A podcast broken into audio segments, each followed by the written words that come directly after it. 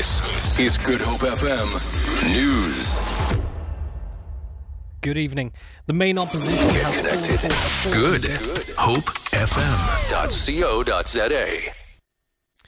Good evening. The main opposition has called for a full investigation into the government's failure to arrest Sudanese President Omar al Bashir last week. The DA says it wants the Public Protector's Office to determine who was responsible for authorizing the use of state resources to enable al Bashir's departure. Last Monday, before a Pretoria court ruled that al Bashir should, should be held in the country, Bashir flew out of Waterkloof Air Base to Khartoum. He has been indicted for crimes against humanity. The party says growing evidence points to a well coordinated plot by the presidency in collusion with the security cluster to facilitate his escape. The al Bashir debacle will be discussed in Parliament on Tuesday. Six people arrested on charges of public violence following a service delivery protest in Knysna in the Southern Cape are expected to appear in the local magistrate's court tomorrow. The N2 highway at Nekis was closed for several hours on Friday afternoon due to the unrest. Police spokesperson Captain uh, Captain Malcolm Pojie says protesters burned tires and pelted stones at passing vehicles. He says members of the Public Order Police Unit had to use stun grenades and rubber bullets to disperse the crowd. No one was reported injured in the incident. Pojie explains. They tracked the lion to a dried up riverbed filled with lots of reeds and they sent those tracker dogs in and the dogs We apologize for the incorrect soundbite. The Karoo National Park authorities say they are positive that the missing lion from the park is slowly making its way back.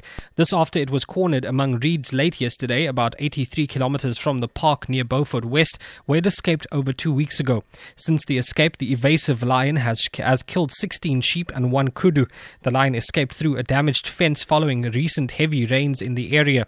Sandpark spokesperson Faye Ludick says six tracker dogs from Botswana came close to getting it out of the reeds, but not enough to get a clear darting, darting tranquilizing shot in until dusk set in.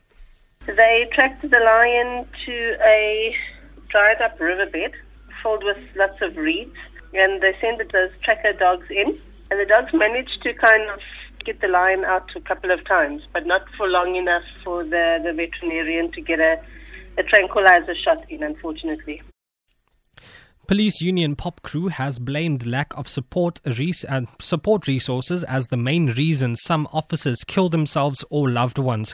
It says the police's service services human capital is continually being increased, but support structures are not being made available to assist with post-traumatic stress disorder.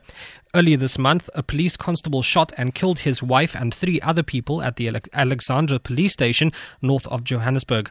Union President Zizamele Cebekhulu says a police indaba needs to be convened. I see the house here burning down. It's my neighbor that stayed there. That time the wife of the house came to my sister's house. After that we see the flame and then I called the people. People came just help us. The house burning down. Okay, the people come out to assist with water. After that I called the fire brigade. Fire brigade. I called fire brigade twice. For Good Hope FM News, I'm Ajik Shay Peterson.